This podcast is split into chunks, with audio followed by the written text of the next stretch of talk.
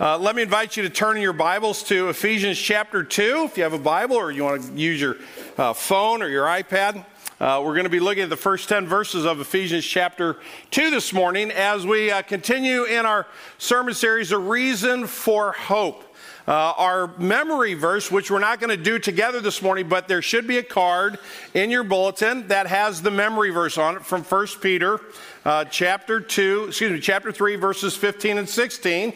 So your assignment this week is to take that home, put it in your Bible, put it on your refrigerator, put it wherever you go the most, put it on your treadmill, your bike that you ride, whatever you do where you spend some time because we want to memorize those verses. And our goal is to, at the end of this sermon series, be more equipped as a congregation as well as individuals to give people the reason for the hope that is within us when they ask. That's what that verse says, that we will always be prepared. We've set apart Christ as Lord, and now we're ready. If someone were to come to us and say, Well, why do you believe in Jesus? That we would be prepared to give a reason for that hope. And it doesn't matter if they come to us and say, I'd really like to know why you believe in Jesus. Or if they come to us and say, I think you're a knucklehead for believing in Jesus, how on earth could you believe that? The tone of the person asking the question is irrelevant. Our responsibility as disciples of Jesus is to be prepared to give a reason for the hope that's within us. So, we asked you a few weeks ago, what are the reasons why we maybe are a bit nervous about that particular situation? And one of the things that came back of over and over again was, I don't know exactly what I would say, I don't know what I would share. So, we're going to look at that this morning. But for a minute, I want to move away from the theological and I want to go to the emotional, okay? I want you to think about how nervous you would be. And some of you might say, I wouldn't be nervous at all. Others of you might say, I'd be extraordinarily nervous, right? If right this moment you were put on the spot and your worst go tell Jesus nightmare came true. Watch the screen. Late one Friday night, I was driving home from Cuba, Missouri, and I got a, it's about 10 o'clock at night, and I got a phone call from my nephew. He lives in Columbia, Missouri, and he had come to St. Louis to attend an atheist convention at Wash U. There's a radio talk show called Dogma Debate, and the host was, was going to be having a show Saturday night, and he asked the audience if they knew any Christians that would be willing to be interviewed on his show to talk. And uh, Donnie uh, said, "Well, you know, I, I, my uncle would be a good guy. Let me let me ask him my uncle if he'd be if he'd be available or interested in coming." And, uh, and, and so as he described this, I immediately thought, you know, a bunch of atheists, you know, this, this is going to be pretty antagonistic. This guy's going to be intellectual giant and I'm just going to get skewered. So my first thought was to slough it off. I said, well, how about if I bring my pastor or somebody from the church? And he said, he said no, we, we really want a, a regular guy. We don't want a trained theologian. So I called Donnie back and, and I said I would, and he's all happy. So now I had roughly 24 hours to, to fret and worry and, and you know, prepare for this. And, and I had a hard time sleeping that night. I woke up the next morning and I, I was just praying. I, I, I, said, Lord, remember when Tom spoke about Luke chapter 12 last week? And he said, Don't worry about what you're going to say when you're brought before synagogue rulers and authorities. The Holy Spirit will give you what to say at that time. And so I, I just prayed that all day long. And in, in Luke chapter 11, verse 11, it says, you know, though you were evil, knew how to give good gifts to your kids, how much more will your Father in heaven give the Holy Spirit to those who ask Him? And so I, I, prayed those two constantly. Lord, would you give me the gift of your Holy Spirit? Would you give me the words to speak to these people? I don't know what He's going to ask me. I don't know how to prepare for this. And the third thing I prayed for was uh, for the ability to love these folks. I really, I really asked God, would you give me a heart of compassion for these people? Help me to love them the way you love me. When it was time for David to start his radio talk show, you know, you know he, he said that he had a couple other guests that were going to appear ahead of me, which I wasn't aware of, so I had another hour to wait. But during that time, I was talking with Don, my nephew, and he was explaining to me that, that you know, a lot of these folks in the audience were from Christian homes. They, they had tried the Christian thing, and, and, and uh, when they told their folks, their family, that they weren't interested in the faith or didn't believe or whatever, they, they became ostracized. They were, they were rejected, and, and there's just a lot of pain, a lot of hurt. And, and, and so as I'm listening to the rest of these speakers, you know, my fear and my nervousness transformed into compassion. It actually started with this question, what do you think about things so far? And, And I honestly said, it's nice to see the humor and the, and the fellowship you guys have. I, am I'm very pleased with that. Very, but what I really feel uh, bad about is the hurt that you feel. I've, I've understand about the rejection you guys have felt, and I, I, I want to say that I'm really sorry about that. It, it's not the, what Jesus taught. It's not what he modeled. It's not how he lived, and, I, am sorry. And, and, and, it seemed it seemed to change the tenor of, of the of the audience. You know, instead of being antagonistic, they, they, it just kind of simmered down, and, and it just changed. It was supposed to be a 20-minute interview, and I was going to be off the air. Well, it turns out I was on the air for an hour. I was out, you know, three times longer than what, what they expected. And I think in large part because members of the audience kept coming down to the mic and asking questions. They, they wanted, they had sincere, earnest questions that they wanted to speak with me about. And, and, uh, and at the end of the evening, they, they, they, several of them thanked me. They came up and shook my hand and thanked me for coming. Actually, Amy was there with me, and uh, the next day she said, Kevin, you know, even though you might not have had all the best answers, what really shined through very clearly was your love, your compassion, your gentleness, and respect for these people, and it really spoke volumes. And, and I think they received it. They, they, like I said, there was no antagonism. It was very sincere, very earnest, and very thoughtful, and very respectful. Yeah, uh, much different than what I expected. I, even though I was scared to death, I was sweating bullets, God intervened and just gave me a peace that passes understanding. And, uh, and I, I, hope and pray that, that He used my visit to somehow influence others for Christ.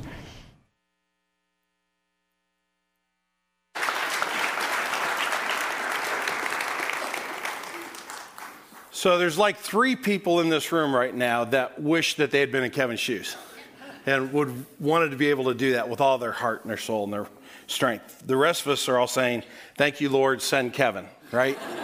I'm so glad that wasn't me. When you heard him begin to talk about what was going to happen, there was a gasp in the room. I'm sure you heard it. And I'm sure some of your palms started to get sweaty just thinking about the possibility that that could have been you, right? It's a scary notion to think about sharing with someone the hope that is within us. And I hope that you caught a couple things uh, about what, what Kevin mentioned.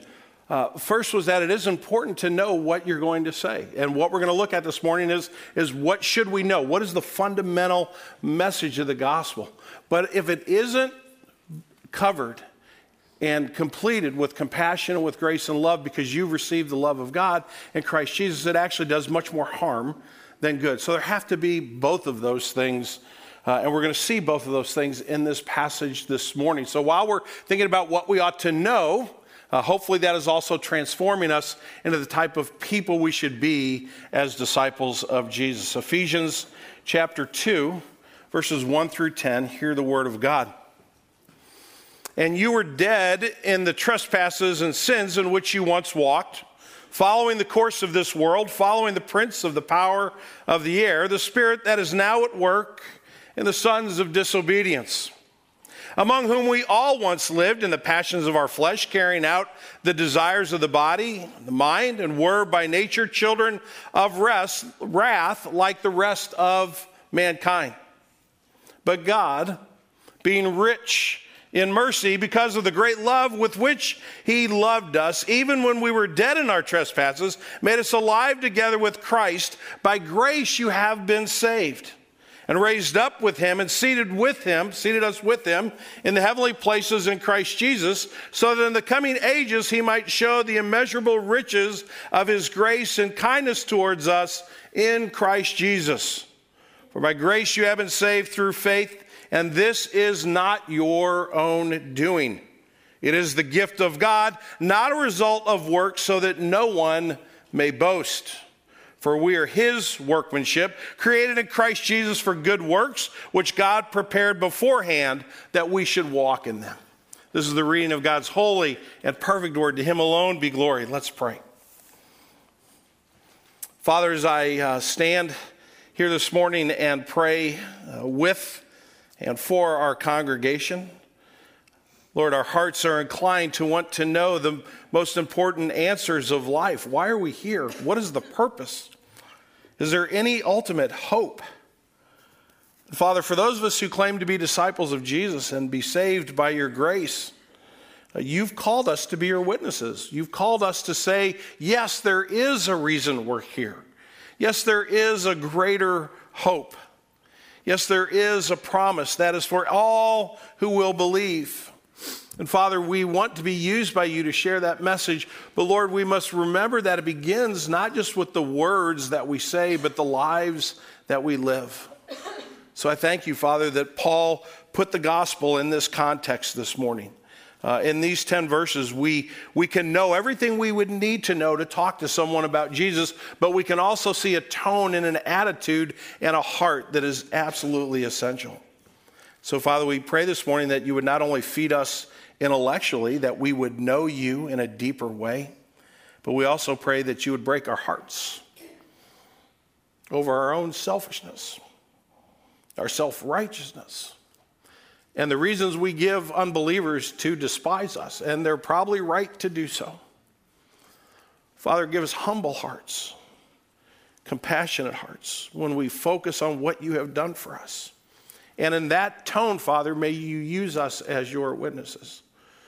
God, you know my sin. You know uh, that I have no right to stand up here uh, on my own strength or in my own wisdom. I pray that you would forgive me. I pray that you would not let me be a hindrance to what you want us to learn and to understand and to be applied to our lives today. Lord Jesus, please come and teach us. We pray in your name. Amen.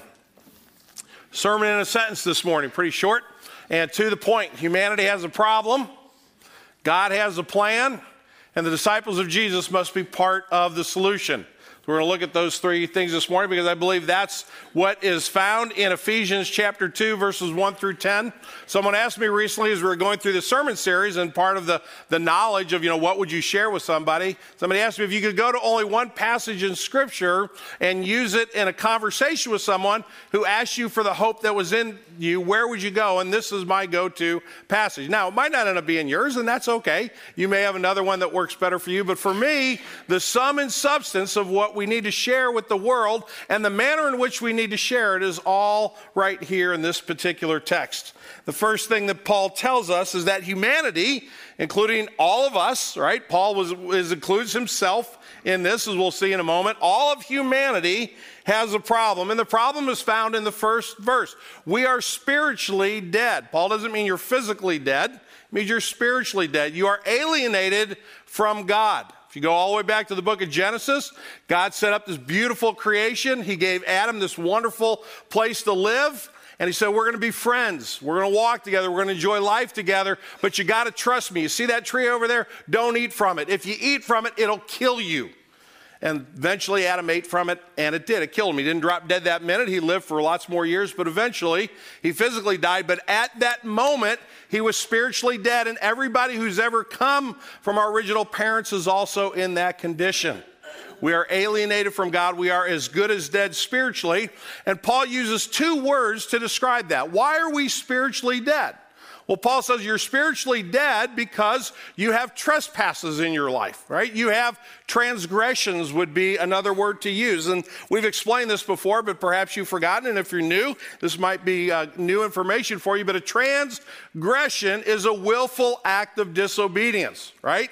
I'm driving over to Indianapolis this afternoon. You need to pray for me that in the car over, I will not for several hours have a willful act of disobedience with my radar detector.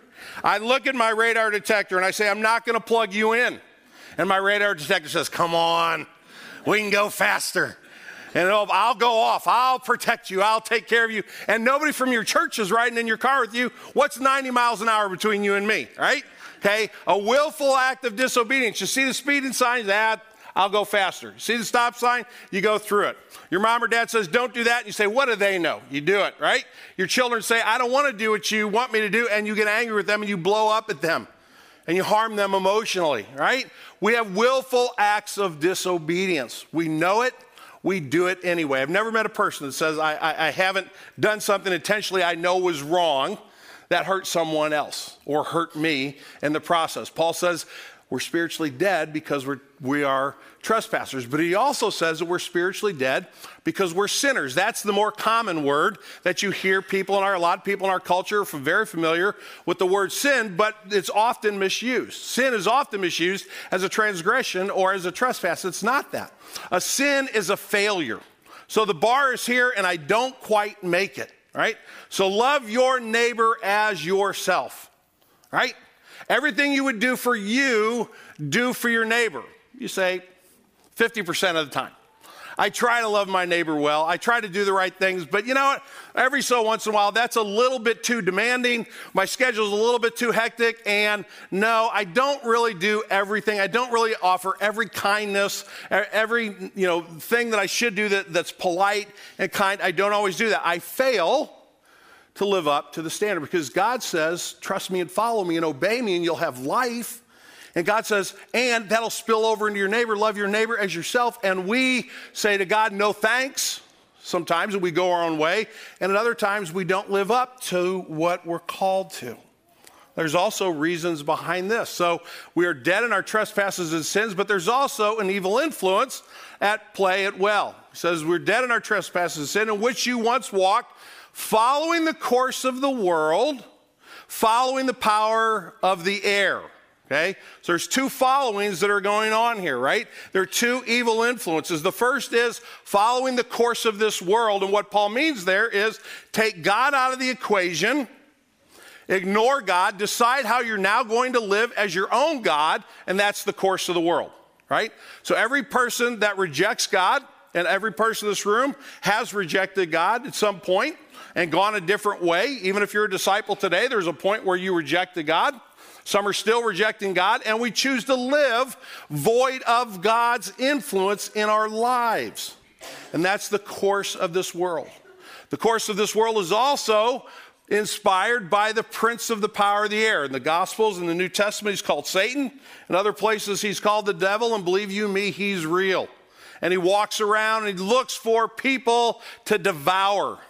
He is a fallen angel. He is a spirit who wants nothing more than to see you in hell, separated from God for all of eternity. Nothing would make him happier than that. And these two forces are at work in our lives. Why do I trespass? Why do I sin?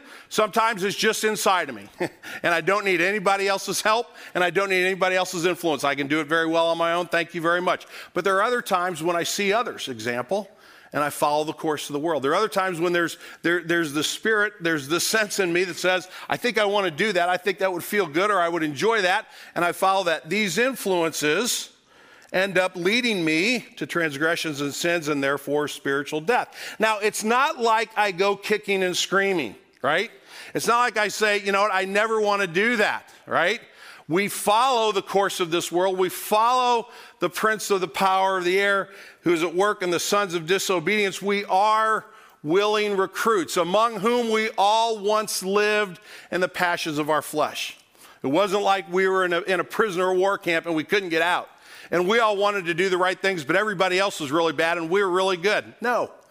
Paul says here, among whom we all once lived. We, we were happy to live in this condition. I was watching uh, the news the other day, and they were interviewing uh, somebody who had been caught in some of the, the recent um, uh, demonstrations that have happened around you know, the, the political world in the United States these days. And they were asking this young man, well, you know, why were you smashing windows? And so we were going down the street and people started smashing windows, so I, I, I started smashing windows too, right? He just got caught up in the moment. Now, he went on to say some other things about his particular political leanings, but he was like, everybody around me doing it, right? So I jumped right in, which reminds me of what my mom used to say if all your friends would jump off a cliff. Why, you know, would you jump off a cliff with them? And I would always say, well, there are no cliffs in St. Louis. So, uh, you know, and then she would come up with something, something obviously better. But Point is, I'm a willing recruit. I'm, I'm happy to go along. I don't have an inclination towards God. I don't have the, this deeper, better uh, condition in my heart than the rest of the world. I'm actually happy to go along with the party. Therefore, I am spiritually dead. Humanity has a problem. And all of this leads to the, the biggest problem that it creates for us, which is the righteous judgment of God. What does Paul say in verse 4? Among whom we all once lived in the right, but nope, sorry, go back to verse 3, second half of verse 3. I'm sorry. All right. Um, we once lived in the passions of our flesh, carrying out the desires of the body and the mind, and were by nature children of wrath, like the rest of mankind, right? What is due you for all those things you think, say, and do wrong? What is due me? What's the just outcome for the life of Tom Ricks?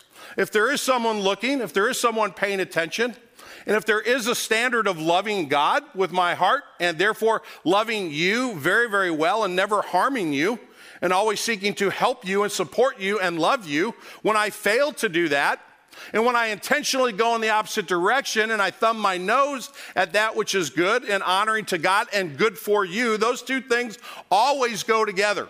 When you read the Bible, you see very carefully when I love God, when the Spirit of God controls my life, and I'm in submission to His will and His love and His grace, it's always better for the people around me.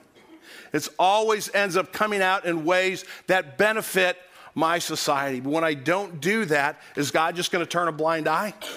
Is God going to say, Well, I didn't really mean that I wanted you to love your neighbors yourself, so just go and go and do what you want, and I'll reward that someday, right? We would call that really bad parenting. A parent who tells a child not to do something and that allows that child to do something and that doesn't do anything about it, that's bad parenting. And it might not be that big of a deal when they're one or two, but trust me, I have three grown children. When they're 16, 17, 18 years old, you want your children to know that you love them, that you would die for them, and that they better believe that what you tell them is true. And if they don't, it's going to be really bad repercussions, right? A loving and just God cannot turn a blind eye to the way I treat you. He can't turn a blind eye to the way you've treated others. And it says right here, we are under his wrath. We deserve God's punishment. God says it's not okay for you to reject me because I know that will lead to you hurting each other. It's not okay for you to gossip and slander one another, lie to one another, and cheat one another, and make excuses for your behavior. It's not okay to sexually exploit other people. It's not okay to idolize your priorities over the worship of God. God's not going to turn a blind eye to that. Humanity has a problem. When you're sharing the gospel with someone, you have to make that abundantly clear. This is not about just feeling better. This is not about God coming and just kind of being your little butler who will take care of you and answer all your needs and make sure you never have a problem. You never lose any sleep at night. Everything just feels better. This is about a life and death situation, and we've chosen death. We have a problem. But God has a plan. Let's look at this plan for just a minute in verses 4 through 7. God's plan is a plan with resources, but God, being rich in mercy, because of the great love with which he loved us. So Paul turns a corner in verse 4. In the first three verses, he's talking about you and me, and it's not pretty, right? And Brian, as you go to plant your church, you have to tell people the bad news of the gospel. You can't ignore that. You can't pretend like that isn't part of the message. Your goal is not to have everybody in St. Charles like you. Your goal is to go to St. Charles and tell people about the love and the grace of God because of the brokenness of humanity. God has a plan, and his plan is filled with resources. God is rich in mercy. Rich in mercy. Now, when you think about rich, different things come to different people's minds. So I tried to come up with rich that would be rich to everybody in this room, no matter how much you have or don't have. If you take the 10 richest people in the world, and you combine all of their assets, you have $600 billion. Okay? That's rich. Could we agree on that? Can we agree that that is rich? Okay, thank you. $600 billion, right? If you had $600 billion in your pocket right now, you would be rich. And you wouldn't have a drop in the ocean of riches compared to the riches of the mercy of God. They're infinite, they're without limit. There is no end to the mercy of God for those who call on Him for His grace. God can get the job done. God has the resources to bring about salvation and grace and mercy in our lives. God is rich in mercy, but also because what? Because of the great love with which He has loved us. This plan is based on a practical expression of love. And we're going to break that apart in just a minute when we get to the next verses, when we look at what Jesus Christ has done for us. But God doesn't just sit up in heaven and be rich in mercy and say, I'm so sorry for you. I hope it works out someday. Got to say, you know, I'm kind of busy with other stuff right now. I have other solar systems to run. There are a lot of universes out there. You should see the work it takes to, to make sure a black hole doesn't engulf the world. So I hope you make it. I'm rich in mercy, but I don't have time to spend any of it on you. No, Paul says, because of the great love with which he has loved us. God's love is active. It is practical. It meets the need of our spiritual death. So not only does God have the resources, but He is emotionally inclined to spend them on us. He reaches out to us in love and in mercy. So I had to go to Kansas City uh, for a presbytery meeting on Friday and Saturday. And, and as I do when, I, when I'm out of town, I reach out to Cindy and see how she's doing. So I, I texted Cindy after the plane landed. I was, I was getting ready to drive over, waiting for the rental car, and I texted her, How you doing? She texted back, My neck is killing me. All right? My, I'm having a bad day. My neck is killing me. And then the next text was, Do we have a few bucks so that I could go to the mall and have that guy work on my neck? So I'm sorry that we've offended every doctor and chiropractor in the room. Cindy goes to the mall and there's this little guy that loves her and works on her neck and it's, it's 40 bucks. I'm sorry, Dr. Bob. I come to you. I can't, I don't know, my Cindy's. Uh, but she wanted to go and get her neck massage, right? And what did I write back? No, we absolutely can't. Why would I spend $40 on you? Who do you think you are? Of course we have. Go, uh, yes, go get, go get your neck massage, right? Got home the next night, got home yesterday afternoon, uh, finished working on my sermon, got home, went over. Um, how you doing? Oh man, my neck really, really, it's still hurting. I've got ice on it. I'm, you know, but you know what? I could really use some chicken fried rice. Well, of course, chicken fried rice is good for a bad neck, right? right? So what do I do? I, I call up and I order some other stuff that I might like to, and I run and get some chicken fried rice, and, and, I, and I come home and I say, chicken fried rice is here, and sh- could you bring it upstairs? I just don't feel like coming down the stairs. Who do you think you are asking me to, to wait on you hand and foot? Of course. Bring it upstairs. Here it is. I hope it makes you feel better. What else can I do for you? I'm good. So okay, I'm gonna go. I'm gonna go watch the news real quick. I'll be back upstairs. Come back upstairs now. I don't know. It's about nine o'clock or so, and she says, "Do we have any any Motrin? I need some Motrin." And so, do we have any up here? She says, I don't think we have any up here. I don't even know if we have any. I went, Oh, I have some in my golf bag because golf always leads me to pain. And so, let me run downstairs and get some for you, right? Now, none of that's extraordinary, right? If I didn't do any of that, you'd be going, You're not much of a pastor, much less a human being, right? You wouldn't, wouldn't do those small kindnesses for your wife. But that's a practical love. That's an act of love. And I did that because I loved her because she's been with me for 35 years and I'm hoping she'll stick around a little bit longer. What if one of you had called me last night at 9 o'clock and said, I need some Motrin? Would I have been inclined to drive it to your house? Probably for a lot of you, yeah, because I, I, I, I want to look good. I mean, I stand up here every Sunday, right? I can't say my motives would be pure, but yeah, I'd probably bring you some, some Motrin, right? Right? But what if you were a total stranger and you got my number from somebody? And you lived on the other side of St. Louis, would I, would I bring you Motrin then? What if you're somebody that I knew, although you hadn't said it to my face, I knew you said bad things about me behind my back? Would I bring you Motrin? Not much of a chance of that happening at all. Maybe one out of a hundred, okay? God is not just rich in mercy, but he spends it on people who have gone against him actively and have failed to love the other people he's created well. And yet he practices love in a very practical way. God has a plan. It's a plan of resources, it's a plan on a practical expression of love, and it's a plan that refuses to be denied. Look at verse 5 goes on to say, even when we were dead in our trespasses, he made us alive together in Christ. God isn't going to allow even death to stand in his way of bringing grace and mercy into our lives. And not only is it a, a plan that refuses be, to be denied, but it also says here it's a plan of life. He made us alive together with Christ. What does that mean? Very simply put, it means this Jesus said, I'm going to die for the sins of the world. I'm going to live a perfect life. I'm going to come to this earth. I'm never going to sin. I'm going to do everything that I should to honor God and to love my neighbor. And then I'm going to go to the cross and I'm going to take the punishment that the rest of the world deserves on me. I'm going to be a sacrifice for them, right? It's like the guy in the, in the, in the, uh, in the foxhole that dives on the hand grenade, saves everybody else around him at the cost of his own life. Jesus is the sacrifice. The question is, will God accept the sacrifice? Right? Will God say that's good enough for us? We were made alive together with Christ. You know why the resurrection is so important? Because the resurrection is the stamp of God's approval on Jesus being a sacrifice for your sins and my trespasses. Jesus doesn't raise from the dead physically, bodily, raised from the dead. We're all still under the wrath of God.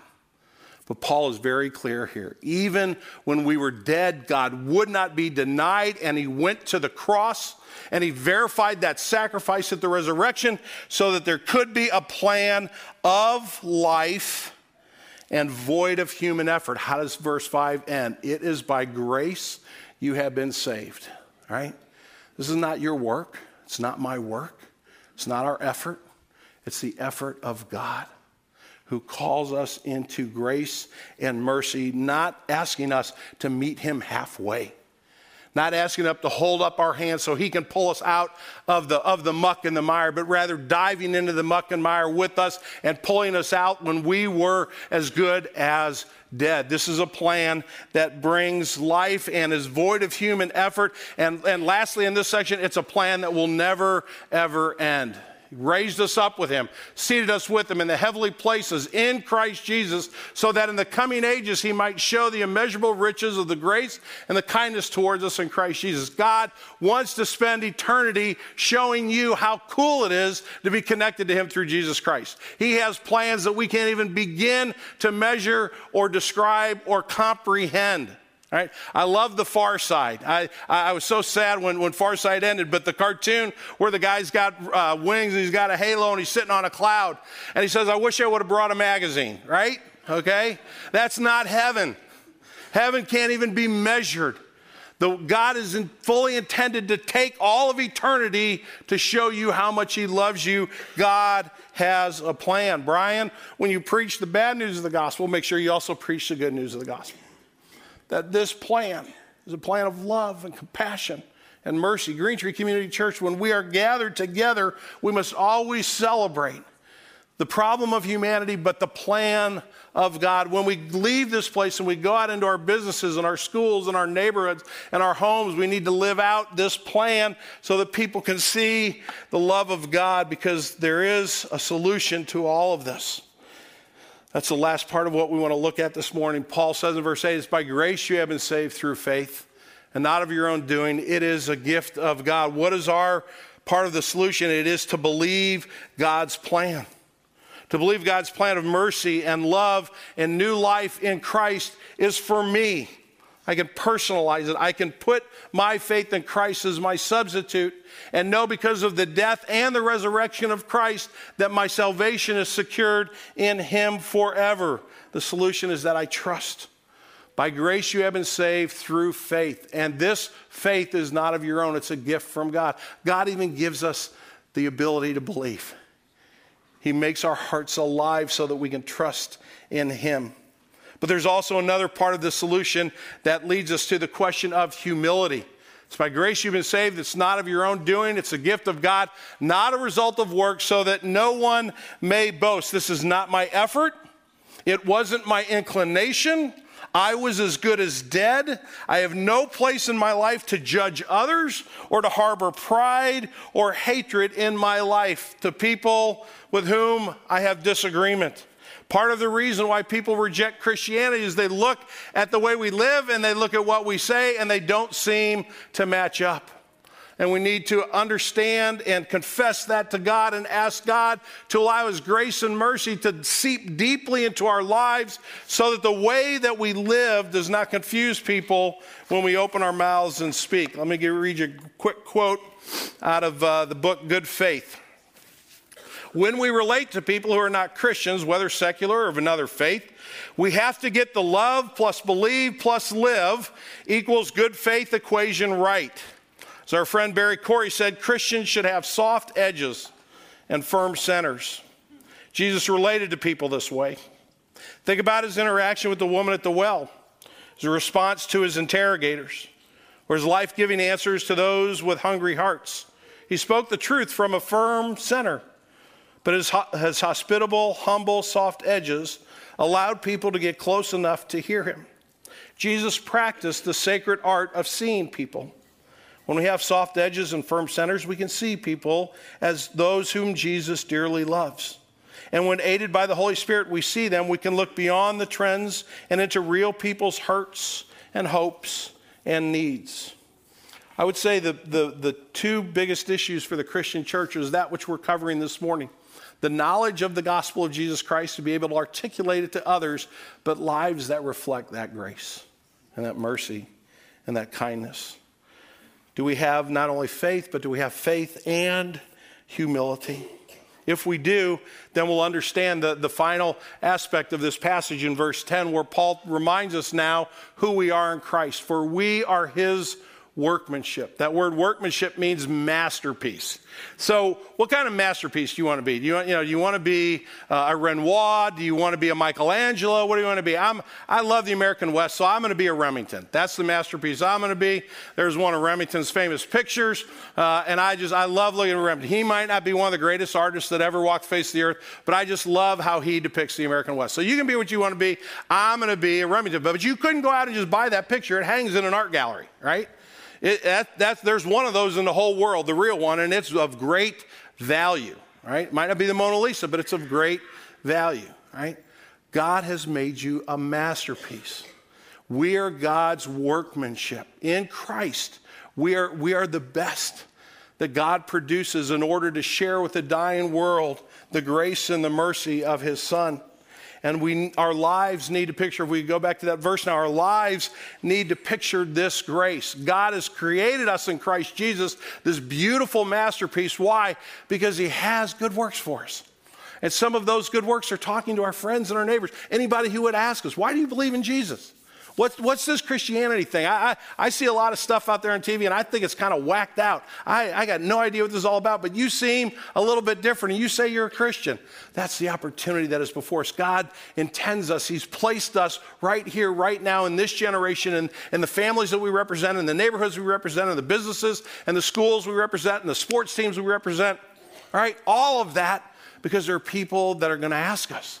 And our lives need to have an answer, and our words need to have an answer. So, what are the steps we take to live and to speak so that people can see and hear the gospel of Jesus? Well, some of you didn't need this sermon a whole lot. You know, the three of you that said, Boy, I wish I had been with Kevin, I'd, I'd have loved that, that opportunity. Right? There are some of us in this room who are, who are true evangelists, and, and you get it and, and it just kind of comes out of you. And you're living uh, humble, gracious lives that point people to Jesus. So just, just prayerfully practice it. Just keep it up and challenge us, encourage us. Pray for us that, that we'd come along with you in this journey. So some of you just need to kind of keep going in the right direction. But for others of us, we came in this morning with, with a couple of issues. One is we didn't really know and, and now you have a passage of scripture that you can learn. You also have the, the little Bible verses from, from uh, 1 Peter. That would be great to memorize. But now you've been given some information. We put these sermons online, so if you missed a couple points, you can go back and listen again. You can call me and we'll sit down and we'll go over it one on one. But you need to know the message, you need to understand it so that you can share it with others. But for some of you, you're saying, you're going, I don't know that I believe the message. I, I, I, have a lot of questions. I've never picked up a Bible in my life. I am not even sure what a Bible is, I, or I've read it, or I'm like some of the folks that Kevin talked about. I grew up in a place where people rejected me because I didn't, I didn't think I, I really wanted Christianity. For any of you that, that are in one of those two places, either you need more training, right? You say, I just need somebody to help me walk through the message so I get it down, or I don't know if I believe. We have people in this church that are ready right now to meet with you one on one and to help you with that to talk with you about that, to spend some, some several weeks just with you. Or if you're too uncomfortable with that and you want to get a couple of buddies or friends to come along, get a couple of folks, one on two, one on three. But we have people in our church who, if you text that, or uh, yeah, I guess text uh, that uh, address on the screen, they'll reach out to you and say, let's get together and let's talk. We want to make sure that as we go through the sermon series, we give you pathways, this morning, for example, to know. Whether it's knowing enough to share what you already believe or, or learning more in case you desire to believe. And then I believe for every disciple in this room, we must saturate ourselves in God's rich mercy and grace so that our words and our lives will point people to knowing Him, to loving Him, because humanity has a problem. But God has a plan, and disciples must be part of the solution. Let's pray together.